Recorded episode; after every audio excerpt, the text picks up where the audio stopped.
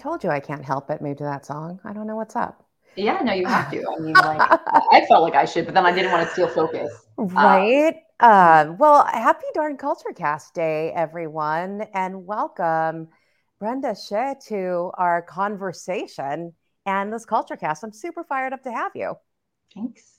I'm excited to be here. Right on. I mean, I think everyone's read about you, but just really quickly, Brenda is a unicorn in the entertainment industry. I say that because to be a badass writer, and I think the diversity of writing that you have done and that has been produced, whether it's comedy, How I Met Your Mother, also, um, I, I, didn't realize Truth Be Told is also yeah.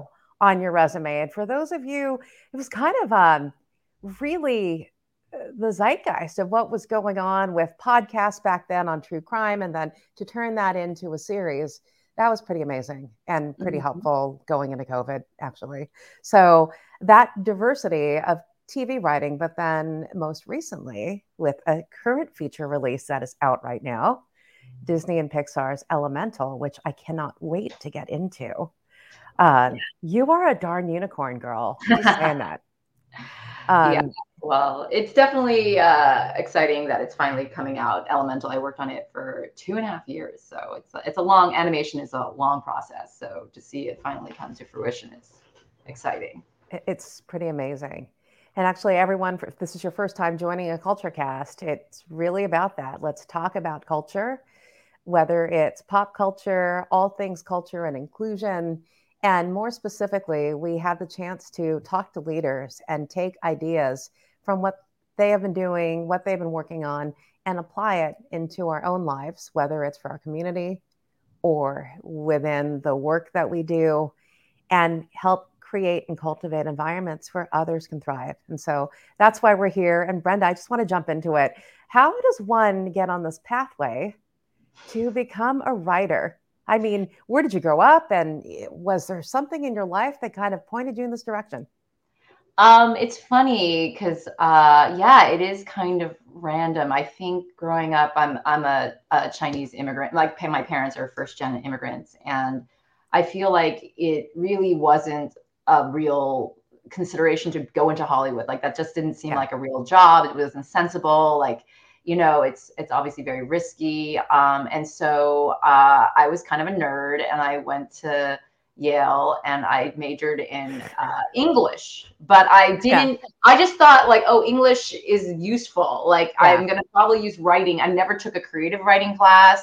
I never, you know, it was all just like writing about Jane Austen or Shakespeare. And, um, and even it's, it's funny. I, I, I basically was like, well, how do I, what do I do uh, after college? And I, I, was kind of on the path to be, uh, to doing television news producing. Okay. I interned at 2020 I had kind of this job lined up at MSNBC, like in New York City.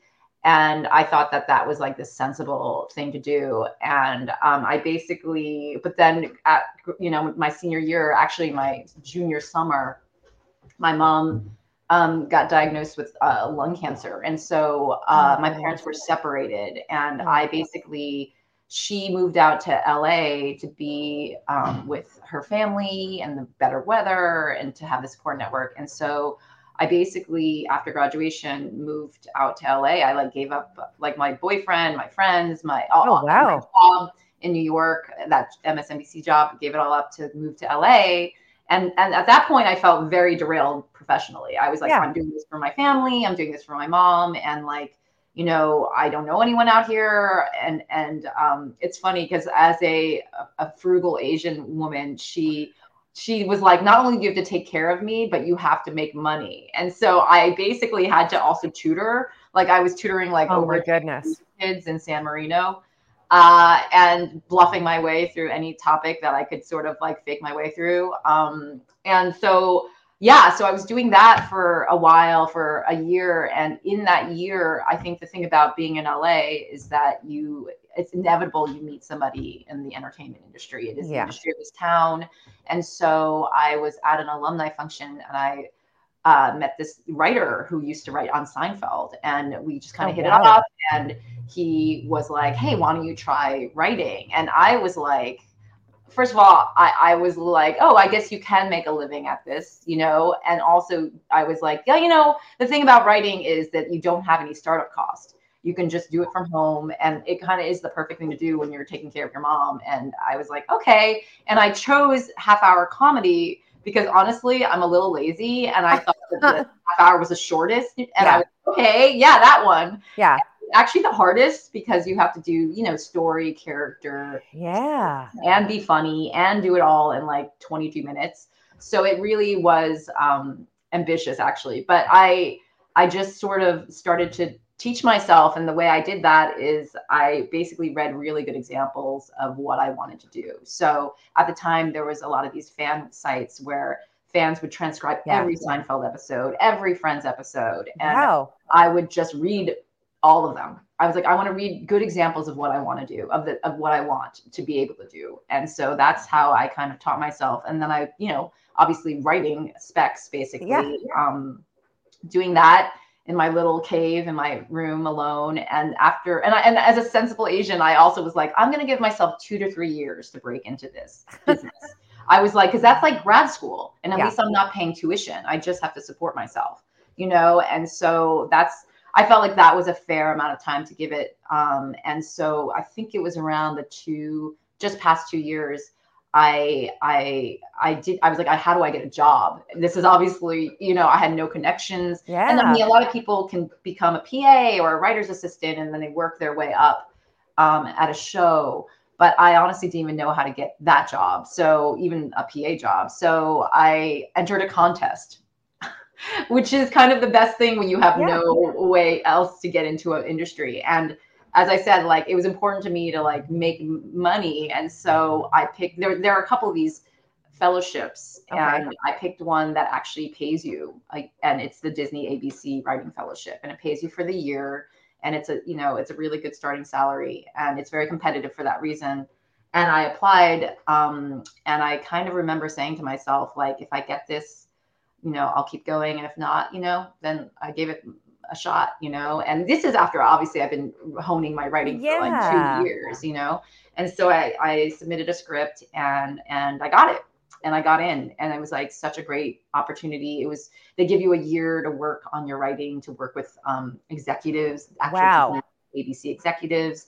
I got lucky enough because my year they had an opening on a show to take a fellow on to like yeah. work on a show a half hour comedy. And I, uh, I like three of us tried, uh, interviewed and I was picked. And yeah, I got my first job that way. And I was able, once you get your first job, it's much easier to get an agent. Um, and so I got an agent. And then that was my, yeah, big break into the industry. Oh my goodness. I think, and I just saw a note here that Mike posted, way to manifest it, Brenda, like everything that you've done. But Oh my gosh, there's so much to react to and to ask about. First of all, how is your mom? How well? I mean, she passed, but like yeah. I knew that. That's why it's like lung cancer at that time was like terminal. But I got a really, really amazing year with her. Like, and you know, we had a tough, you know, you know, contentious, you know, teenage childhood years with sure. each other. And I think like it was actually really nice to spend that time together and to like really get to know her as a person as opposed to my mom and uh and so and also you know even though it was really sad like i would never have found this career that i love. Exactly you know what i mean? Like it's so weirdly serendipitous. Yeah i think and uh, i mean bless your mom and i agree with you. I was just about to say you know things in life happen for a reason and even hearing about your journey and first of all you're not only a nerd you're like a really badass smart nerd. The fact that you went to yale let's just, just say that to, to even get into Yale and then have this job lined up and then getting into, hey, you know, your priority is your family and your mom asked you uh, to help her. And I, I fully feel you, girl. I mean, I think about my parents also first generation. I'm first generation American, so born here and living cross culturally, right? So they never lived in America. There's certain things that happen here in the US that they've never experienced in the Philippines. And I feel you too on um, that relationship that I think Asian women, daughters and mothers have with yeah. each other.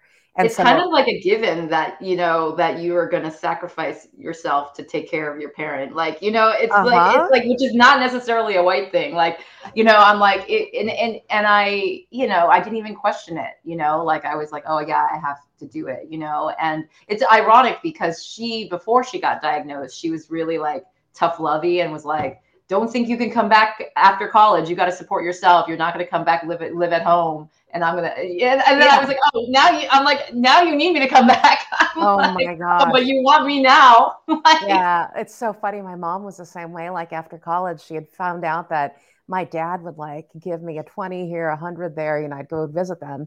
I went to Cal Poly undergrad, and like she found out that dad gave me money, and she's just kind of like, you got to pay that back. You know what I mean? So there's that. And I think the similarity, although I think uh, further future, my mom also was diagnosed with lung cancer. You and I haven't talked about this, but um, during COVID, you know, wow. and and uh, the the good news is she survived. She had a That's lower, amazing. like a right lower lobectomy, like that, and you know she's thriving.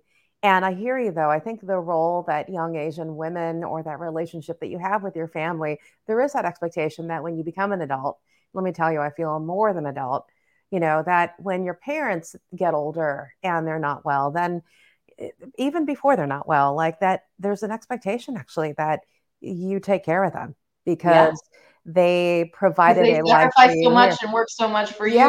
It's time to pay that back. Yeah.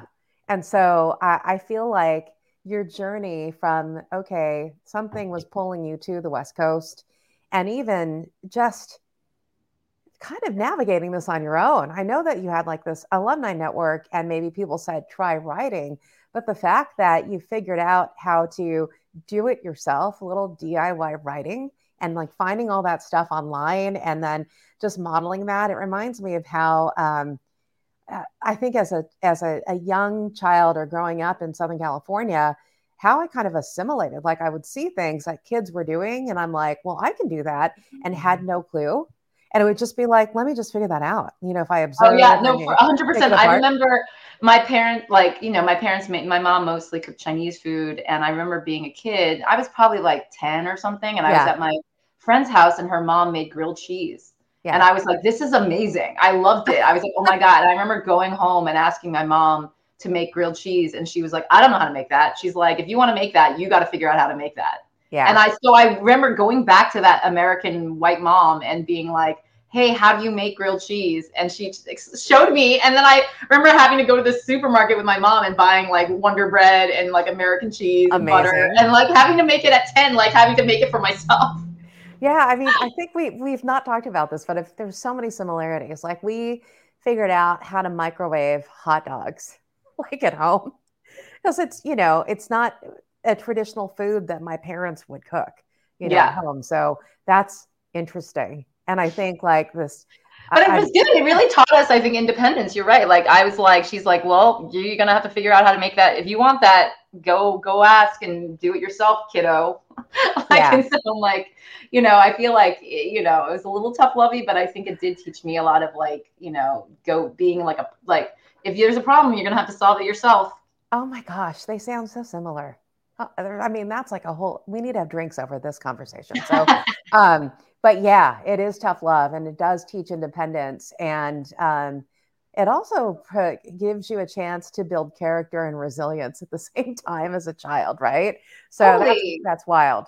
And yeah, so, but I also um, think it's so interesting because I think some kids like are develop this resilience, and some kids can't. It's a little genetic too. I think I'm very lucky that like this hardship and you know it, it actually made me stronger. You know what I mean? And I think it can be overwhelming for some people. So it's I do, I do, I'm very grateful that I was at least like wired to sort of handle it. yeah, I, I totally hear you. I mean, I feel that too because like my parents worked all the time, mm-hmm. and um, we're latchkey kids. Uh, we I was going to say, I grew up with a key around my neck, mm-hmm. you know, and we had like this code. Remember telephones? It'd be like, all right, don't answer the telephone. And here's like, I'm going to make it up. It was like, I'll let it ring three times, hang up, and then I'll call you again and then you know, then you'll know it's mom calling. It was like that kind of thing. Wow, so, that's um, a little paranoid too. It's like, like you just gotta get code.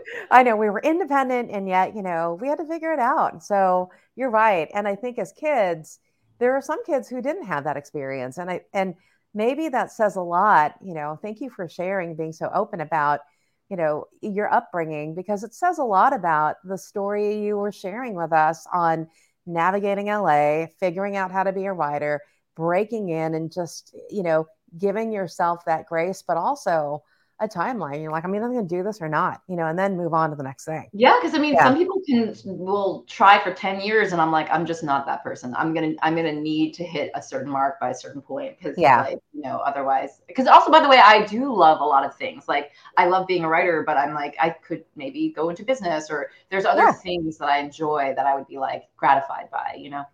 Yeah. And I guess not a surprise you're an English major. I'm just saying. I mean, you have this amazing career as a writer and the fact that English was your major at Yale, and that I, I think that um, orientation it, it just provides a lot of foundation to what you're doing, you know. And I'm connecting the dots as I'm listening to you, so that's pretty that's pretty amazing. Yeah, so, actually, I feel like it goes even further back because I, when I was a kid, you know, we were like grew up in Long Island, largely white, a lot of um, Jewish, Italian people. We were one of the few Asians uh, yeah. in school, and so my sister and I were only a year apart. And so we didn't have a lot of friends and we would just play with each other. And we would basically, we created this world called Dollyland and our, our room was called Dollyland. And, and, and we would play with our stuffed animals and give them characters and storylines and like, act out entire like you know arcs and stuff and i'm like oh my god like i did that i was like it was basically like being a writer except instead of humans that are talking saying your words you, yeah you just have stuffed animals and i was just like oh my god i was kind of doing that as a kid like for that was my favorite thing to do. And so weirdly looking back i'm like i guess it kind of was something now that i do for for for my living. It's so yeah. i think it was meant to be. I, I was um in this focus group gosh this was a few years ago and it was jim collins good to great and he was doing research and i'm i'm probably going to say the wrong terminology but i think people um, regenerate or reinvent but they stay at their core. And if you go all the way back to childhood, you're doing something that's kind of related to childhood. And I think about, um, we were the same. I mean, we grew up in Southern California and we were in LA, but then we moved to the suburbs for a better public education. And because we had to go home, like when we were kids, right? High school was different. We, my brother, eh, my brothers and I would be the same way. We would take the stuffed animals. My difference was it would be like, okay, today I'm going to create a design studio and I'm going to be a fashion designer. And the stuffed animals would be clients and they would mm-hmm. come in and like define, I want this. And then my brother and I would like sketch what they would get. Or like if my older brother, if he was playing, we would pretend we would run like a, uh, a restaurant, like a, a nice restaurant. And get the step stool and put it in the kitchen and pretend that was the ordering window. Oh, and like, you know, they would come up and, you know, and then we'd write little tickets. So it was like business orientation. I know. We had one of our scenarios was we ran an architecture firm called Ramshackle Architecture. Nice. and it was like, uh, yeah, no, we had all different scenarios. It was like hilarious. Yeah. I believe though, I think it's like everything that you did as a child kind of manifests into what you're doing as an adult. And um, I, my parents thought I was going to be a doctor, you know, and I was great in math and science and ended up switching to business mid undergrad. I was a biology major. And then, you know, human resources was like a total random kind of, I went into this direction. But if I think about it, you know, I was doing HR, like people and culture back in the day. Like, even though I was different when we moved, I was always about like getting people organized, finding, you know, the right uh, experience for everybody. I would I had this group of friends and I I would tell them, okay, we're going to have a certain theme, like we're going to dress a strawberry shortcake one day for school, and people would do it, you know. And so, um, and in high school, it was like involved in cheerleading and sports and all of that, but it was not so much about school. That was important to get education, but it was also that experience. And so that's that. There's so many parallels, but I want to jump into like let's talk about culture and um, I want to get a little bit into your writing before we get into Elemental. So, fast forward, here you are, the successful writer. And let's talk about what is the culture like being a writer on these various shows, you know, you you were so um, fortunate, but meant to be and talented enough to get this fellowship and then land on a show at ABC. I'd love to get your perspective on what is that culture like being on a writing staff and being on a show. Yeah, I mean, you know, honestly, you know, it's it's changed from when I started, like okay. way back when. Um, but definitely early days in comedy writing, half hour comedy writing, especially the writers' rooms were really very male dominated, and um, I was often like the only female, um, but not always, and and and that's changing, thankfully. Yeah. But that was definitely something to navigate because I think back then there was a little bit of a like, oh, women aren't funny or whatever kind of yeah. uh, stereotype, and and that you know it it was like it's interesting. Like I feel like having to navigate it was like so it manifested in this way actually where um there's there's this thing happening where I had this like um like a hoarse voice for months, like oh. and no other symptoms. I'm like, it's just hoarse voice. And I'm just like, I finally went to the ENT, the ear, nose, and throat doctor, and he stuck a scope down my throat and was like, Oh, you have vocal nodes. And I'm like, What? That's like what Adele gets. Like, yeah.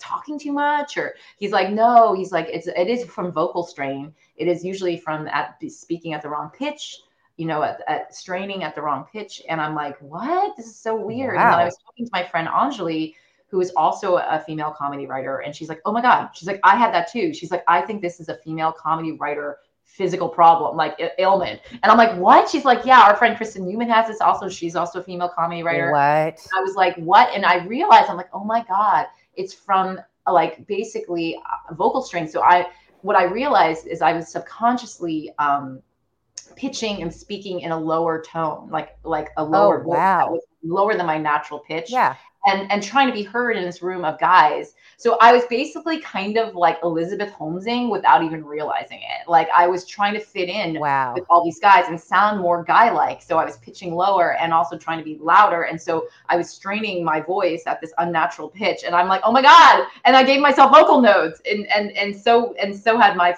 female friends in the room. Oh, oh, my, like, oh goodness. So crazy. Yeah, I, I, think that is crazy. And it's, you know, and I'm fascinated about culture, what regardless of what company or industry that you're in. Um, and now I think there's a lot more openness and culture is a big deal with companies now. It's all about that. But if you think about, I, I feel the same way, like growing up in my career, having to feel like you have to assimilate, right? And for me, and the crazy thing is, though, I didn't even realize I was trying yeah. to assimilate. Like that, it was yeah. a subconscious thing, and it was hurting my body. Like it was just like, wow, this is yeah. so, you know, insidious. Like you're just like, I didn't. I just, it's like subconscious. Well, yeah, and I think it's just it's kind of the pressure that no one's telling you to do that, but it's all right. almost about like how do I survive versus how do I thrive, and I think that's the difference. And how do we help people today you know, bring their full selves and be their full selves in whatever it is that they're doing, what they're passionate about, and not feel like they have to snap to or, you know, fit in or assimilate. Because I think the way I relate to that, you know, for me, I've always had a point of view, but I was so serious and so quiet, you know, in meetings where my managers were like, okay, what's up with this is how you are one on one. And then you go to these meetings and we don't hear from you, you know, and to me, it was more intimidating because I was the, likely the youngest and looked different, you know, all of that, right? I'm like, how do I get in there, you know, and yeah. holding myself back. So that's yeah. wild. So did you finally just go, okay, knock it off and be? I had to go to a speech therapist just to oh. unlearn like how to talk. Oh like, gosh, yeah, just unlearn this subconscious behavior. Um, it was only a couple sessions and taking some practice, but then I realized like okay this is how you fix it. And now now i don't have vocal nodes anymore. But i mean it's interesting like i feel like my journey like i've always been very self uh like assured and kind of passionate and like yeah. i really believe in what i believe and like and that and like that's okay and that serves me well now. But starting out it's not it's it, it can get you fired and it can get you like it is this really interesting thing of like learning because it's almost like the opposite of what yeah. you were saying you know what i mean like and and and uh and i think i was it, that was something i had to learn to navigate which i think the first thing i got feedback on was like hey you got to let things go You know what I mean? And and I was like, oh yeah, this is not my show. This is your show, Yeah. and I need to like let let it go. And that was one of my first lessons in one of the on How I Met Your Mother that I learned, um, and it was very valuable. But like, yeah, but it's also like learning when. I guess the sweet spot is is knowing when to fight for things. That's right. And actually, I think uh, you can always still be you and believe in what you believe in. And then there's always that professional lens. You know, I always think about, okay, put that professional vest on. And I, although I strongly believe this, this is the cause or this is the objective. Yeah. Oh, this is And- their this yeah. is their vision. I, I'm. You know what I mean? Like Yeah. ultimately recognizing that and Yeah. and, and trusting the process. And That's really, yeah, that's interesting. I mean, and I think that's a good lesson learned. And by the way, I love, I mean, How I Met Your Mother was, you know, this generation's friends, right? I think Yeah. about that, right? That whole ensemble. And I think it's pretty iconic that you had the chance to come work on that show. Yeah, Um, it was so fun. So I think, why don't we just jump into though? Let's talk about Elemental. Okay. And like when you and I first met, and I'm like, oh yeah, Elemental. And and you know, I think what most people talk about when they think about Elemental, oh, it's this cute little, not little, but this cute animation about these two young kids or characters falling in love, right? And how fun is it? And so I, you know, Yeah. I'd love to get your perspective. I mean, on I think yeah. the, the impression I've gotten from the world is that I think people think it's a kids movie, and of course, all Pixar movies are kids movies, Yeah. but they're also meant to be for adults also. And and really, what I love about this movie, it truly is for it works on both levels. And what I like about it also is that it is like speaking of impacting culture, like I think it's important.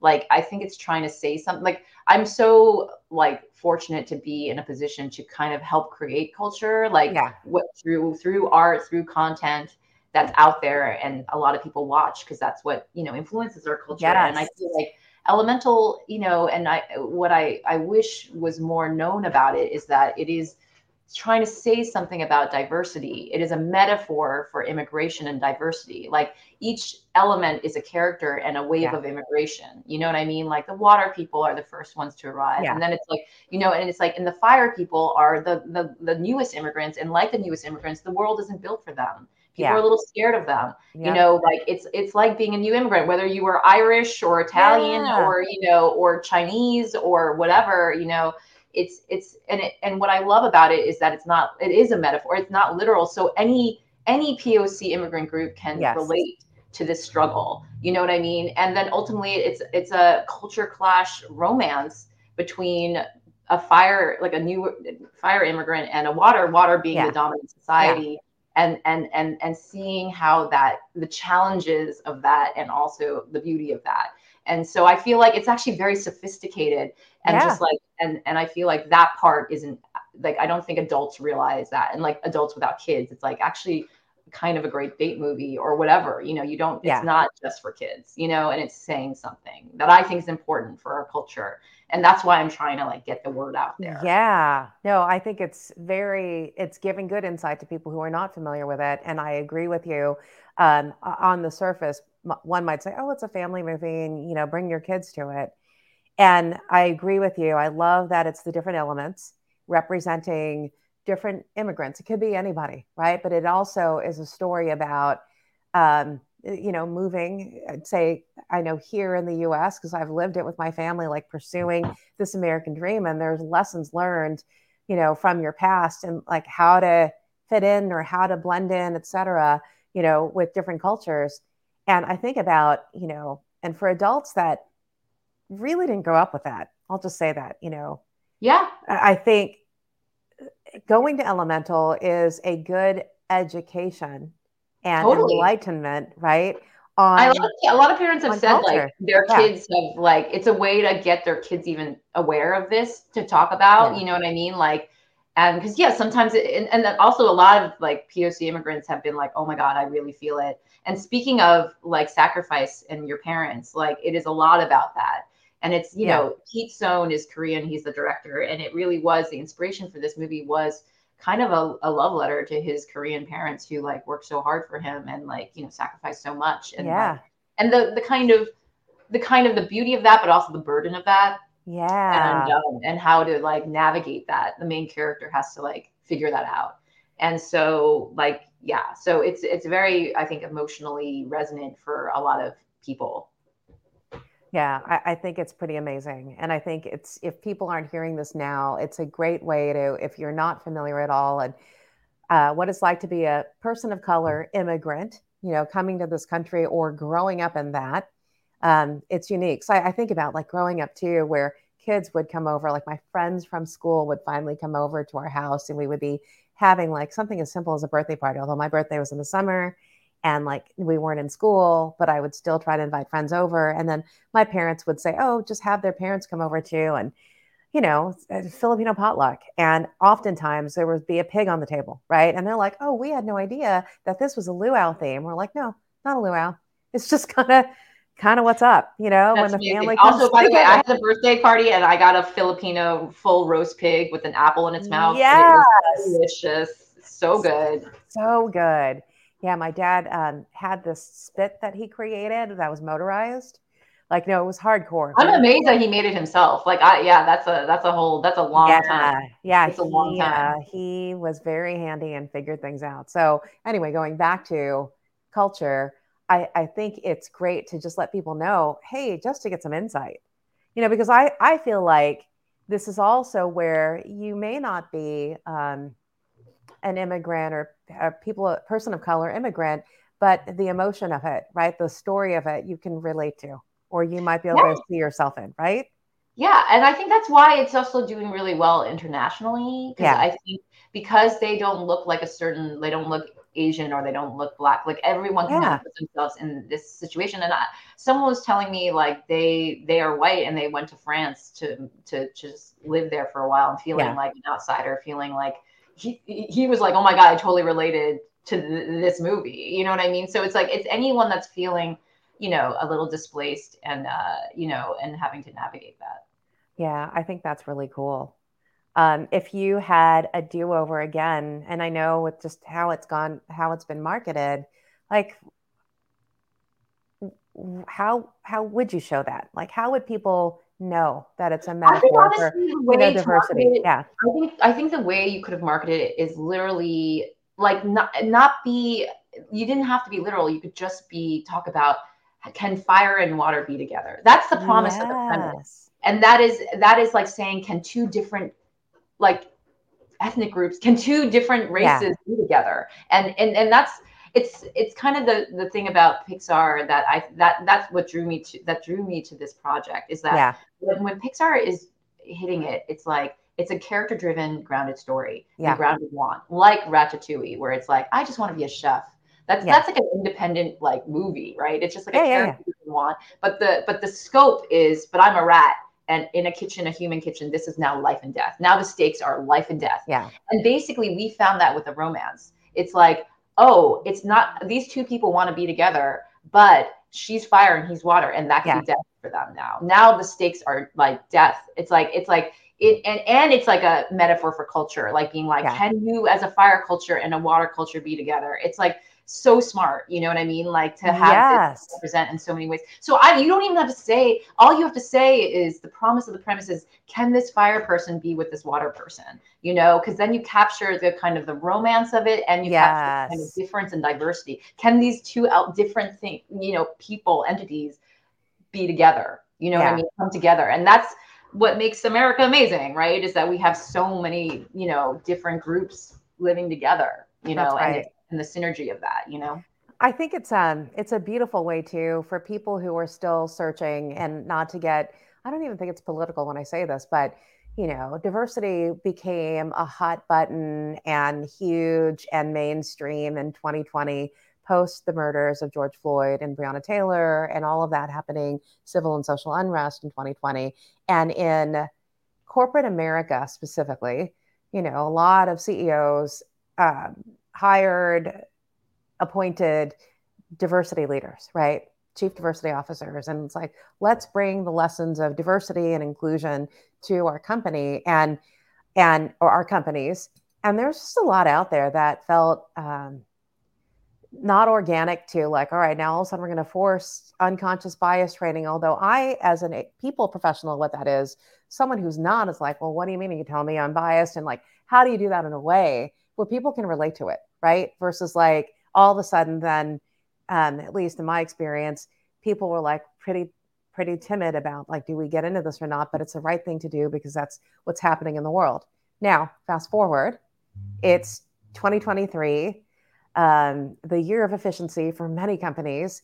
And a lot of the first functions to go are these diversity functions that have been built up I'm over sure. time. Right. And so I think about, all right, it's at the end of the day, if you really believe in that as a value of your company, then that's already baked into kind of your ethos, your values, what you believe in, the strategy of your company. And I, it's my long way of saying, even if you just had people go and watch this, right? And then really, what perspective do you have? Like, what does that tell you about life? And I love how you position it. It is about can fire and water be together?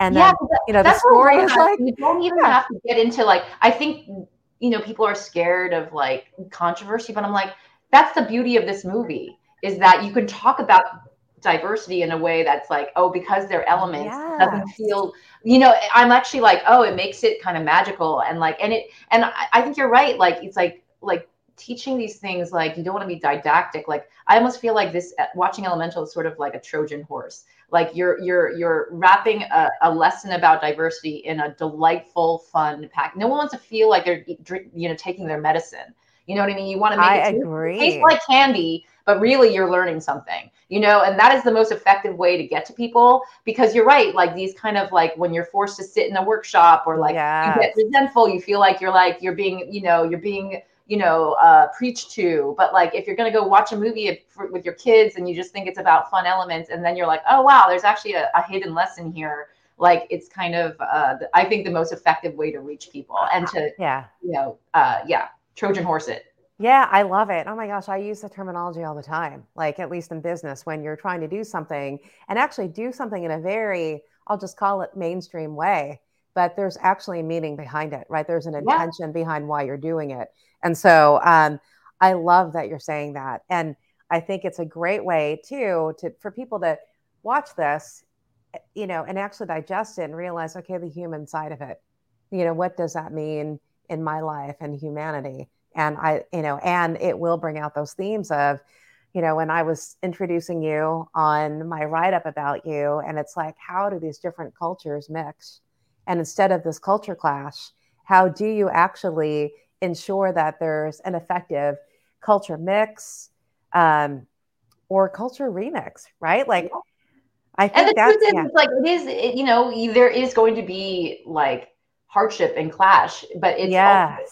what we're saying is ultimately it is uh, ultimately a positive thing and a synergistic thing, right? Even though there's there's difficulty and friction, of course, when you bring different groups together, you yes. know. But I, you know, I would like to think you know, ultimately it is a good thing, you know?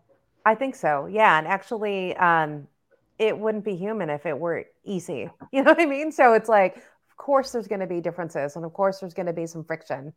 In terms and that also makes for comedy, yeah. by the way. Yeah. So it's like, and makes for interesting things to watch. So it's all it's all good when you're watching a story. So you need some you need some challenges and you need some some comedy too. So oh my gosh, yeah. So um, everyone, uh, you need yeah, to go out. out. You got to go check it out. I'm so excited. I was going to say fired up, not yeah, you can say fired up. Uh, fired up to yeah. um, go and see it. And actually, I saw that Nicole just popped in there. Fire and water equals steam, and steam as power. Nice. That was a little comment that had popped up. Nice. Um, yeah, I mean, everyone tell a friend and go see this. And I, I think it's also a good way to Trojan horse lessons in humanity and diversity.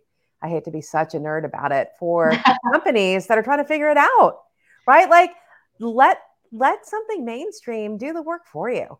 I'm yeah, it's hard to do top down. You know, it's really like you want to like yeah, and that's what I love doing what I do because I I kind of do love doing commercial projects that reach a lot of people. Like, you know, I think that's really yeah. hard to do well. A lot of these commercial projects are kind of hacky or like, yeah. you know, very watered down. And, you know, it's hard to because the budgets are so large and they Yeah, need yeah, to yeah. so many people. There's a lot of fear that drives a lot of decisions around these projects, and so it's really hard to keep these projects the quality and the specificity like strong. You know what I mean? Yeah. And so it is. So I really applaud any commercial, like big commercial movie that can still be good. You know, and it's a really hard thing to do. And so, and to say something on top of it is even Yeah. more impressive. Right. Yeah, it's not just entertainment. Actually, there's a message and a lesson that um, is actually goodness, right? At the end of the day, it's good for humanity when that happens. It's not yeah, just they like, feel like they're yeah. learning. yeah, right. Um, yeah, it's fascinating. So everyone go and check it out. What are you working on next, Brenda? Can you talk yeah i'm actually it's, it's i'm i well two things so i i uh just recently completed i was on a show called the after party it's on apple plus it's a murder mystery comedy and it's Oh. on it dropped the second season and it's really fun and it, it's a very diverse cast um and it's a, just a fun show and then i will say for myself uh my kind of passion project is that i want to be in charge and i want to direct a movie. So I'm trying to direct a movie I wrote a while back, and I'm and I'm you know doing it indie style, like low budget, and it's really exciting because you know I I really feel like I'm at a point in my career where I want to like be in charge and I, I have a point of view Yeah. and I want to help execute. I want to execute and make sure this is not just my starting with the blueprint of the script, but like making sure it gets made correctly. And so you either can do that as the showrunner of your own show, Sure. show, or because in TV writers are in charge, or in feature director is in charge. So you have to be the director. So um, either of those paths is like what I'm kind of um, pursuing and and right now.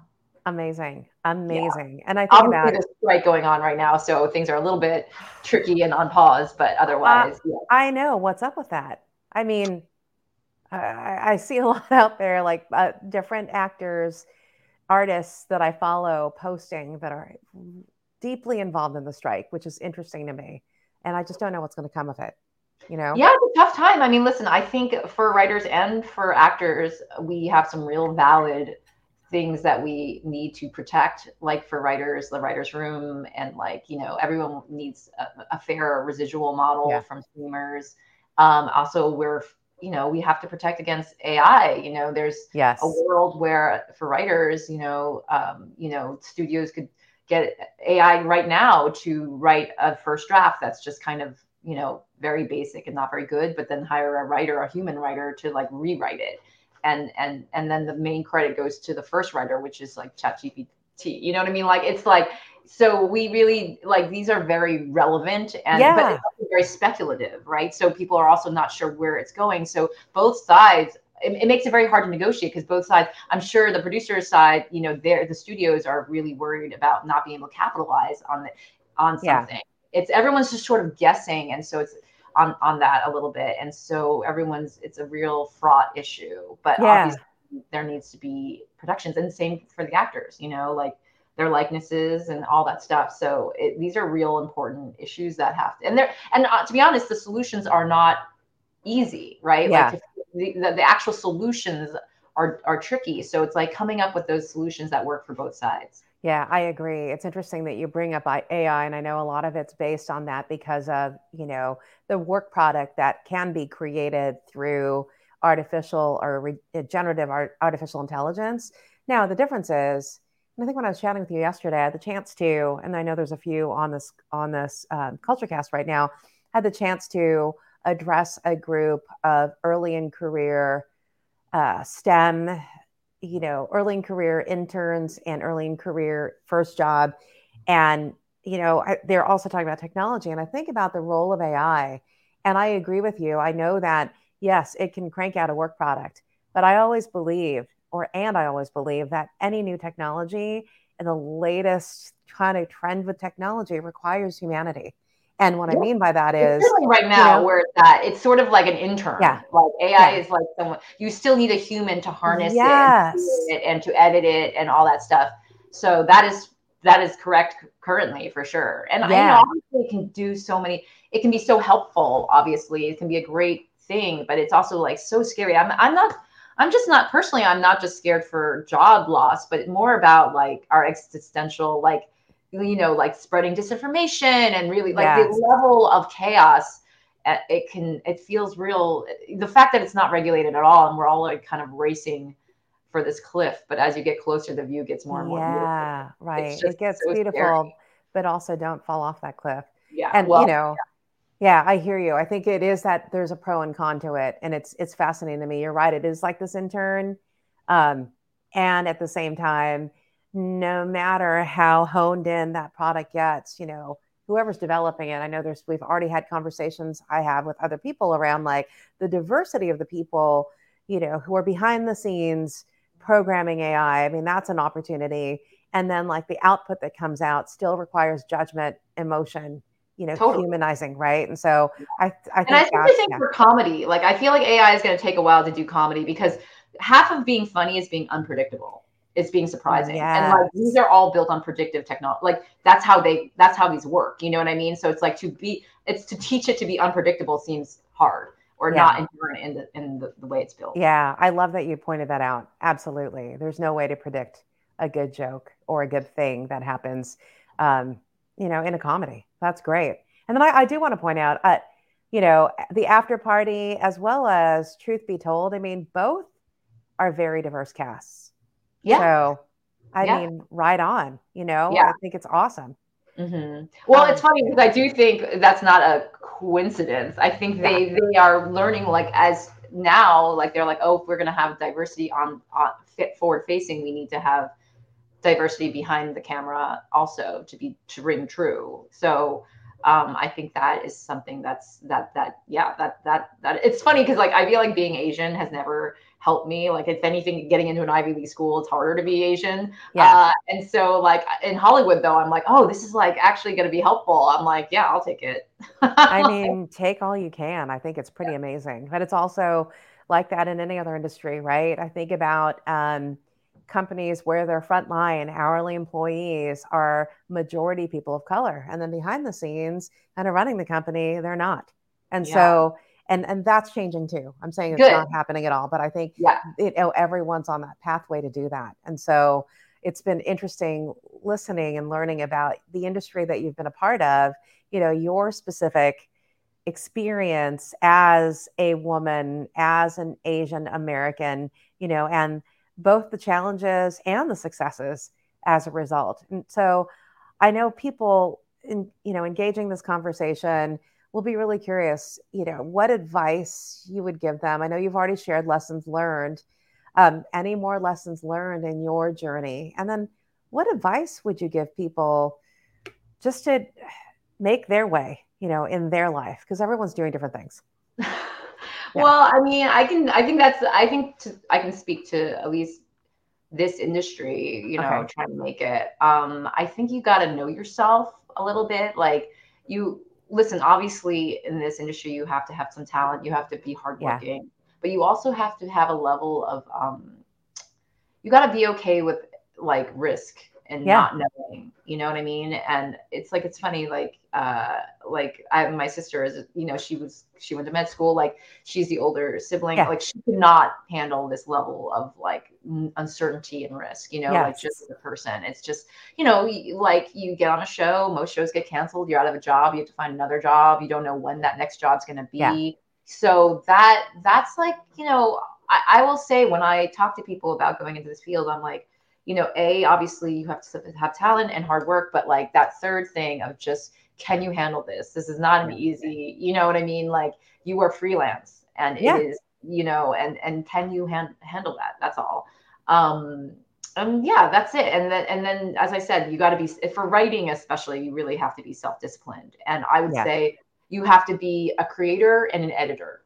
You have to be able to create and you have to be able to edit. And I think yeah. uh, you have to toggle between those two because when you're in create mode, you cannot have your editor too loud. Yeah. If your editor's too loud, you it, it stifles your creation, like you, before you can even put it on the page. Sure. And then, but but once you get on the page, you have to turn into kind of a harsher editor that's like you can beat that, you can cut that. You know, you don't just settle. So it's like you kind of have to have both sides of your brain, but you have to be able to kind of switch between the two. Agreed. Oh my gosh, that's such sage advice for people who are trying to make it no matter what industry. Um, you know, I think it's this next generation coming into the workforce today, what they're dealing with, right? I, I love that you said, first of all, you need to know yourself. I believe in that. Like, get real clarity about that. That doesn't mean you have to go around and, you know, piss everybody off from what you believe, but actually getting really clear on your center and like what drives you and your passion. I mm-hmm. think that's important and I, I love too that um, there has to be some level of risk taking and resilience at the same time, especially because the world has changed today. The way people are going to be employed today is different. You know, yeah. AI, their implications across the board. Yeah, that's right, across the board, right? And so, I think that's a good lesson learned. I think the other thing that I'm hearing you say is, you know, whether you're a creative person or a technical person, and in your case, you're both right? Because you're creating, when you talk about, you know, writing and editing, that's both, and you need to be disciplined at both. I think it's a good piece of advice for people that, you know, when I think about um, diversity of style, let's just say that, right? That you may have a tendency towards one way. And, you know, an, an example that I was tell- telling you about yesterday is that I met with a lot of engineers, software developers, data scientists, you know, all these early in career young people that are just beginning their career. And the piece of advice that I gave them was, you know, don't forget the interpersonal side.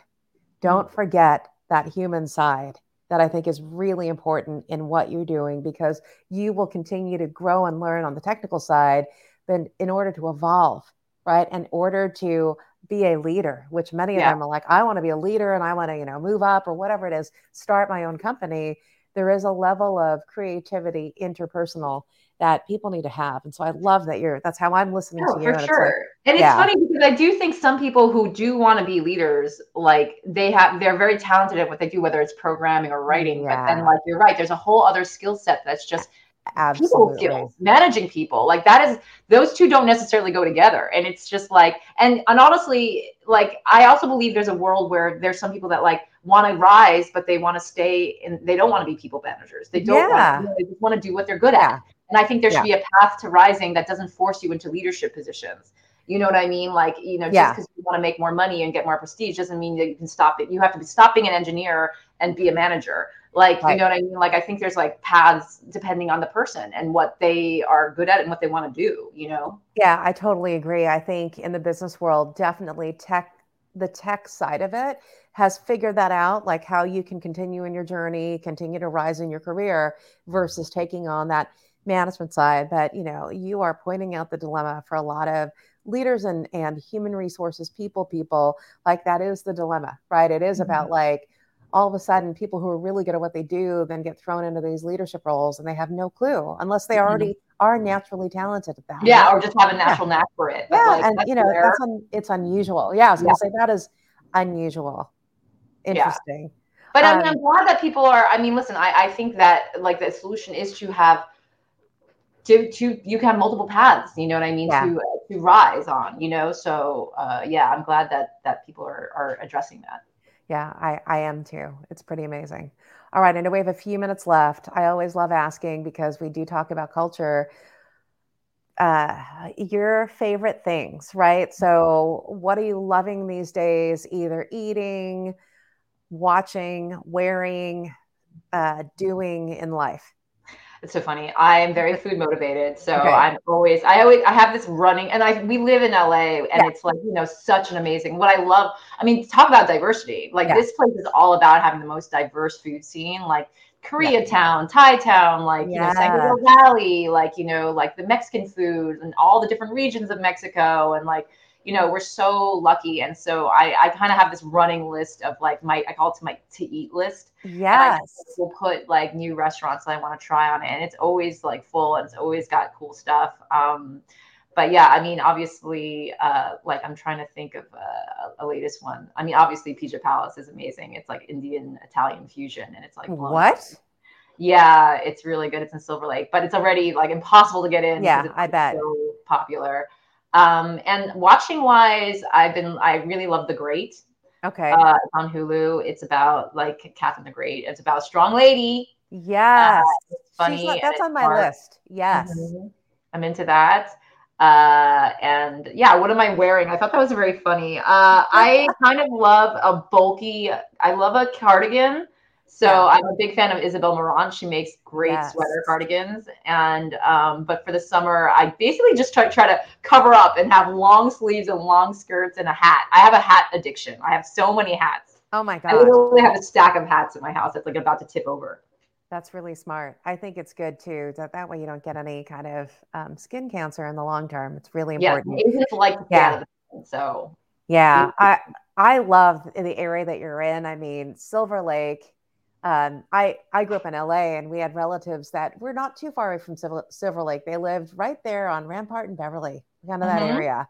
Um, and we used to go to Echo Park back in the day. Now Echo Park is like super cool, like you know, towards that area. So I think it's neat that it is very hipster. You know, yes. kind of like what Williamsburg was. Totally, is, it is right. Williamsburg. And, yeah, right. And we used to live in Williamsburg when we were in New York. So yeah, I love that area that you're living in, and I love that you're finding all these great food places. You're right; it's hard to get in anywhere in Silver Lake, quite frankly. I think it's yeah. Hard. I mean, you're right. There's a ton of Filipino restaurants yeah. actually uh, in Eagle Rock, Silver Lake. You know, yes. I mean, there's historic Filipino town that's like getting all gentrified now too. That's right. Filipino town is getting gentrified. I need to make my way up there. Just have to. Yeah, um, great. Well, Brenda, we're coming to the top of the hour. I so enjoyed just chatting with you and like yeah, learning about your life. A lot of it resonates with me. I, I can feel you on all of this. It's amazing. And so I want to thank you so much for being so open and so giving of your time and your insight with people on the culture. Oh, well, thanks for having me. All right, everyone. Well, um, we will see you next time. Actually, how can people get a hold of you? I want to make sure I ask that. Oh, um, I guess I have an Instagram. I okay. guess I'm not really big on social media, so uh, but that is, I guess, the the one. It's like uh, just my first letter B and my last name H S U E H. Perfect. So if you want to find Brenda, it's her first and last, or first initial last name, and we will make sure we post that in the show notes. Um, and our next Culture Cast is actually live a week from now. We will be chatting with the CEO of an AI company called Instill, and they have figured out how to codify culture of all things within companies. Like, how do you measure values and how does that translate to outcomes in a company? So, I will get my full nerd on with that. And hopefully, the rest of you who want to be in on that will too. And um, for now, Brenda, we will see you later. Thank you so much. Thank you. All right. Bye, everybody. Bye.